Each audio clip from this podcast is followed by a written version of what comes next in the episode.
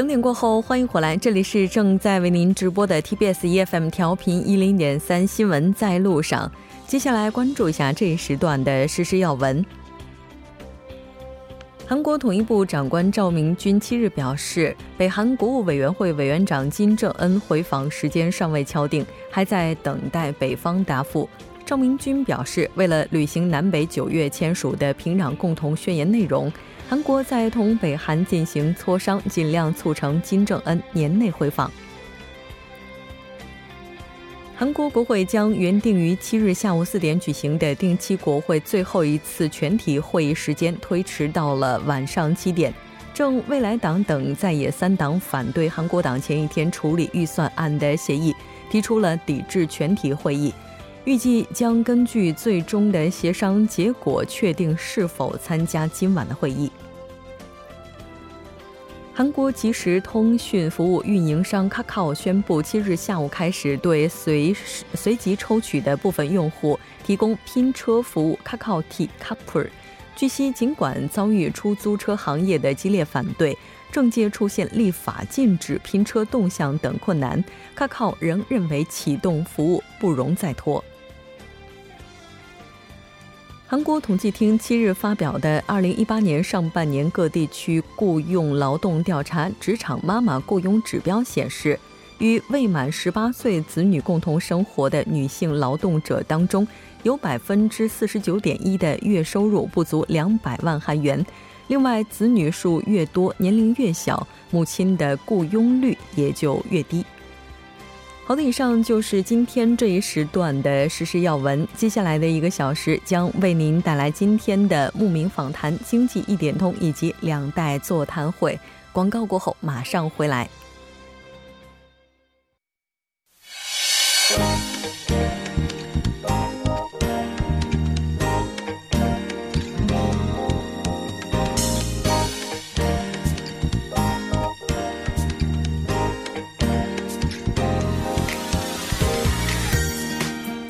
来客之名访百家之谈，慕名访谈会在周五的晚上邀请各界人士来分享他们的精彩故事。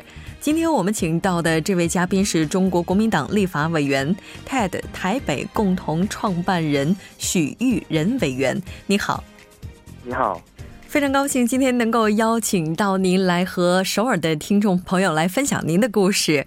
那能简单的来跟我们的收音机前的听众朋友们打声招呼吗？嗯。大家好，我是呃来自台湾的立法委员，我叫许玉然。那您是立法委员，主要推进哪方面的工作呢？我主要是推进这个跟科技、还有呃呃网络金融、还有区块链跟加密货币相关的这些立法还有政策。嗯。区块链技术应该说到今天的话，它不算一个特别新的技术了，因为发展了已经有一段时间，并且呢有很高的认知度。那目前在台湾的话，这个大致的发展趋势能为大家介绍一下吗？呃，是的，我想台湾呃以区块链的发展来说，应该是非常的蓬勃，而且是非常有朝气。那我在去年呃开始推动的这个区块链的。法案包括这个金融监理沙盒法案，还有这个我在台湾成立了亚洲区块链联盟，然后透过大型的这些呃高峰会，还有论坛，然后可以把一些好的项目带进来台湾。嗯，那另外呢，我也做做出这个呃在台湾成立这个亚洲的区块链呃这个呃呃经济特区，然后让好的区块链项目可以。来台湾去落地，那通过这个方式，可以把好的呃项目带进来，还有就是在技术啊、市场啊，还有人才方面，可以互相的来合作。嗯，应该。然后另外呃，您请讲。成立这个两岸区块链联盟，就是结合台湾、香港、大陆啊这这这个部分，然后可以一起共同来合作区块链项目的一些创新。嗯。应该说，这个技术的话，它如果能够实现更广范围内的合作，那前景是非常明朗的。韩国也非常重视区块链技术啊，在十一月，也就是上个月的时候，国会议员的会馆大会议室是举行过国际区块链的政策会议，当时你也是应邀出席，能为大家来简单介绍一下这次的会议以及大致在会上主要讨论的那哪些话题吗？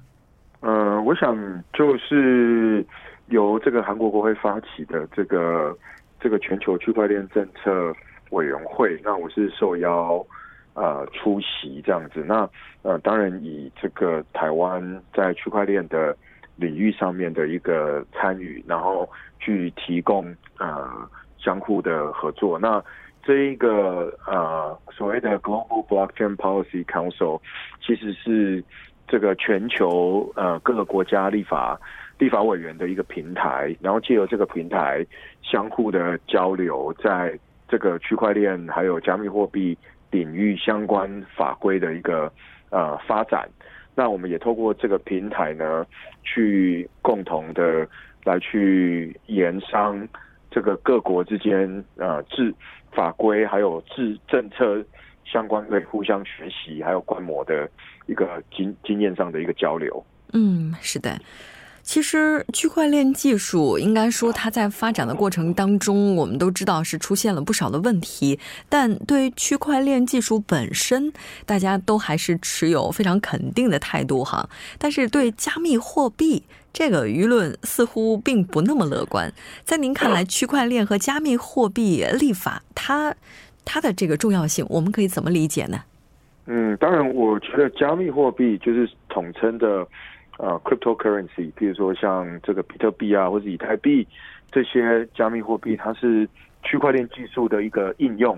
那也可以说，现在是在区块链呃整个发展里面一个最普遍的呃最为人所理解的一种呃产品。嗯，那我我会我会认为说，在管理方面，我们要让币币链分离，就是在。币的部分呢，我们要有合法合规的相对应的法规来去做一个纳管。然后，比如说是在这个呃区块链相关的这些呃加密货币的交易所，那我们必须要有相关的防治洗钱，还有 KYC 的法规，然后可以去管理他们。然后，对于交易所在经营方面的这个牌照啊，还有相关的。的这个呃合作里面，我们必须要有一个相当清楚的一个法规的界定。嗯，那在技术方面，我们要大力推倡哦，有呃大力推呃呃推广，尤其是让不同的呃产业可以嫁接这个区块链，这个让更多的产业可以透过区块链的方式，可以啊创造更多去中心化的应用。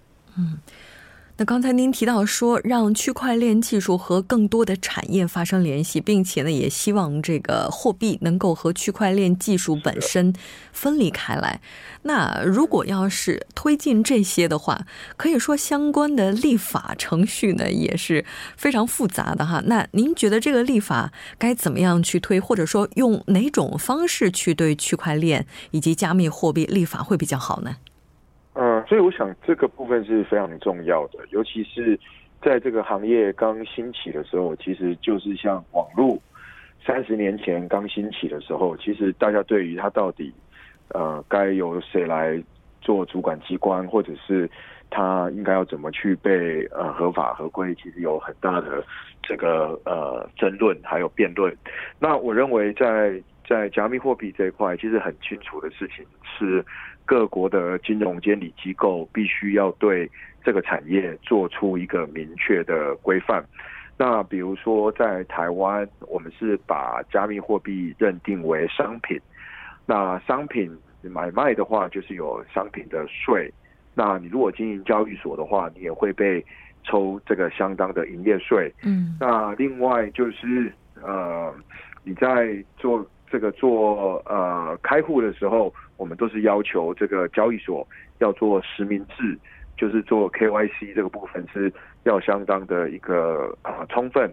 那我们对于这些呃呃加密货币的交易所呢，我们是希望它可以呃呃纳管。那所以我在台湾，我也成立了所谓区呃这个自律组织，就是透过呃行业自律、产业自律的方式，可以一起来协助政府去理解这个产业，那并且在呃制在制定新的法规的时候，呃可以互相的来合作这样子。嗯，是的，没错。应该说多方的合作，并且加强监管，这可能是目前我们对这个技术，在包括对于加密货币能做的事情。但问题是，只要存在技术的地方，它就有可能会有漏洞。像全球黑客攻击、区块链攻击、加密货币，这已经不是什么新鲜事儿了。包括韩国最大的加密货币交易所也是多次遭到攻击。那对于这一部分的隐患，您是怎么看的呢？嗯，我想这个技术在。不断的在成长中哦，虽然它有它的限制哦，比如说它的呃扩容性，还有它交易的速度等等。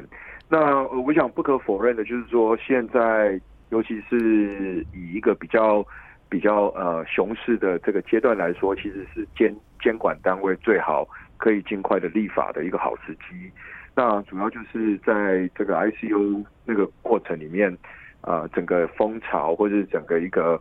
疯狂的程度已经有稍微迟缓下来，嗯，那再来的话是对于这个啊防防洗钱哈，那个 AML 还有这个 KYC 这个部分，各国的监理的部分，其实尽快的有一个呃明确的规范，我觉得对这个产产业的这个长远发展会会比较好。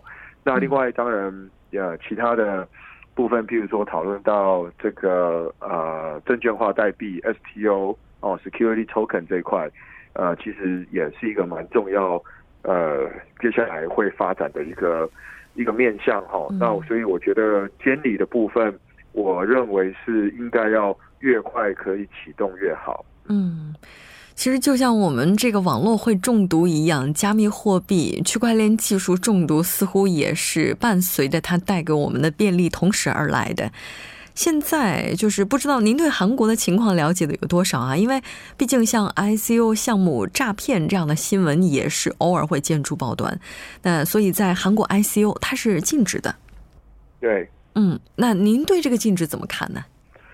呃，我想就是并不是每一个项目都需要 ICO 啊，这个是我先必须要说在前面。嗯，呃，因为其实呃所有的项目其实。可以透过各种方式，比如说私募或者是上交易所的部分，这样子可以去去募募资。那我我是认为说，呃，如果在 ICO 的的状况里面，政府呃没有一套明确的法规，那么当地的业者最好还是遵守当地政府的一个规范。嗯，那呃，因为毕竟这个东西如果造成金融秩序的混乱，我觉得。这个我想大家会有比较多的一个一个 concern 这样子。对，其实加密货币的话，可能对于不太了解的朋友而言，只是知道其中的一个币种，我们在这就不做广告了。它其实有很多的币种，而且在全世界的话，整体的布局也是不一样的。但监管，嗯，那我们看到全球也是存在着很大的差异的。您能简单跟大家来分享一下，就是目前在全球其他国家这个监管的情况怎么样吗？呃，我想在监管的这样的一个全球的现况里面，呃，日本是最早去算是监管这个产业的，那他们的国家对于交易所都有呃核发牌照哦，这个日本有这个十六个有牌照的交易所哦，这是第一个。那呃，中国当然是去年开始禁止这个 ICO，然后但是。说要真正禁止这个产业是不太可能的，因为这个技术啊，还有这个呃这些呃创业的这些新的项目，你是像洪水一样挡不住的。那呃美国部分，我觉得还是看这个 SEC 它对于这个产业的认定。那但是我是认为说，呃美国这部分，我相信可能最迟在二零一九的呃第二季。会对这个产业会有一个比较明确、明朗化的一个一个规定呃，原因是呃，二零一九这个呃整体来说，如果美国没有一个明确的呃法规的话，他们可能要呃往海外走，那这对美国本身并不利。那欧欧洲的几个小国家，比如说像马耳他哦，比如像瑞士，这个是呃，相信对加密货币是非常呃拥抱的。那如果以台湾来说的话，我们现在是把台湾定义成为呃区块链的技术指导，那所以我们是用去推广技术，然后推广应用的部分，呃，希望更多的人可以来参与，还有来加入这样子。嗯，是的，没错。那您觉得在未来的话，这个技术的话，它会往哪个方向去发展呢？嗯，这个技术，我想还是要解决它的这个应呃落地应用的这个部分哈。那因为毕竟我觉得以区块链去中心化的技术来说，可以应用的面向是非常广的。比如说在农业、在科技、在 IOT、在 Smart City，然后在物流，然后在供应链金融等等等。所以我反而是比较期待更多的应用可以被推广，而不只是单纯的是在呃炒币或者是在割韭菜。所以我希望在二零一九年，大家专注的点应该是把技术推广到各个各个领域去，各个产业里面去。我们都应该要看到呃区块链呃独角独角兽级的这个区块链项目。产生，我觉得这样会会比较健康。是的，而且可能这个过程就需要更多的监管。时间的关系，最后想问您一个问题啊，就是您觉得在未来的话，台湾和韩国在这方面的合作前景怎么样呢？呃，是的，当然我们非常期待，然后也盼望跟韩国这个部分来进行更多的合作，包括 呃，在明年一月二十八、二十九，我在台北我会呃主办一个。区块链的高峰，呃，产业技术的高峰论坛。哦，明年的一月，对，二零一八、二零一九的一月二九，呃，二八二九在台北，对，嗯，二十八、二十九，对，那这部分我们也诚挚的邀请韩国的朋友们共同来参与这样子，然后来参与技术的发表，然后还有就是对于相关区块链的这些呃项目可以来合作。那另外就是我明年的四月，我在台北会开一个区块链的特区，哦，区块链的产业特区。那这部分我们也希望更多韩国，然后甚至于是中国这个部分好的一些项目，嗯，可以来进驻，然后可以来跟台湾这边来合作。是的，没错。我们也期待在相关的领域未来能够带给大家更多的便利，而不是更多的不安哈。非常感谢许玉仁委员接受我们今天的采访。那我们以后有机会再见。好好，谢谢，祝各位啊晚安愉快，拜拜，再见，再见。接下来关注一下这一时段的路况、交通以及天气信息。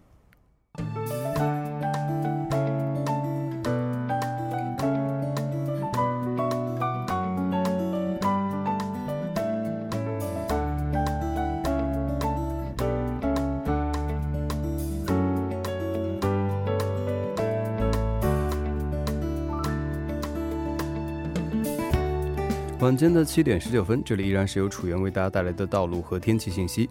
那我们继续来关注一下这一时段的路况信息。在永东高速公路江陵至仁川方向新集分岔口附近约一七百米的四车道上面，不久之前发生了和货车有关的追尾事故，目前相关人员还在积极的处理当中。受此影响，后续约一公里的路段拥堵严重。东水源进出口至光桥隧道、北水源进出口至东军浦进出口的路段，由于晚高峰的关系，道路拥堵。相反方向，西安山进出口至鞍山进出口、军浦进出口至富古进出口路段，由于车流增加，道路拥堵。接下来是在奥林匹克大路金浦方向永东大桥至圣水大桥的一车道上面，之前发生的交通追尾事故，目前已经得到了及时的处理，道路恢复正常，您可以放心通行。好的，让我们来关注一下天气。周末由于受到大陆高气压的影响，全国大部分地区天气晴朗，中南、全罗、济州等地将会有降雪，中北的晚间将会有阵雪。好的，让我们来关注一下首尔市未来二十四小时的天气情况。今天晚间至明天凌晨，局部多云，最低气温零下十二度；明天白天，局部多云，最高气温零下三度。好的，以上就是这一时段的道路和天气信息，我们稍后再见。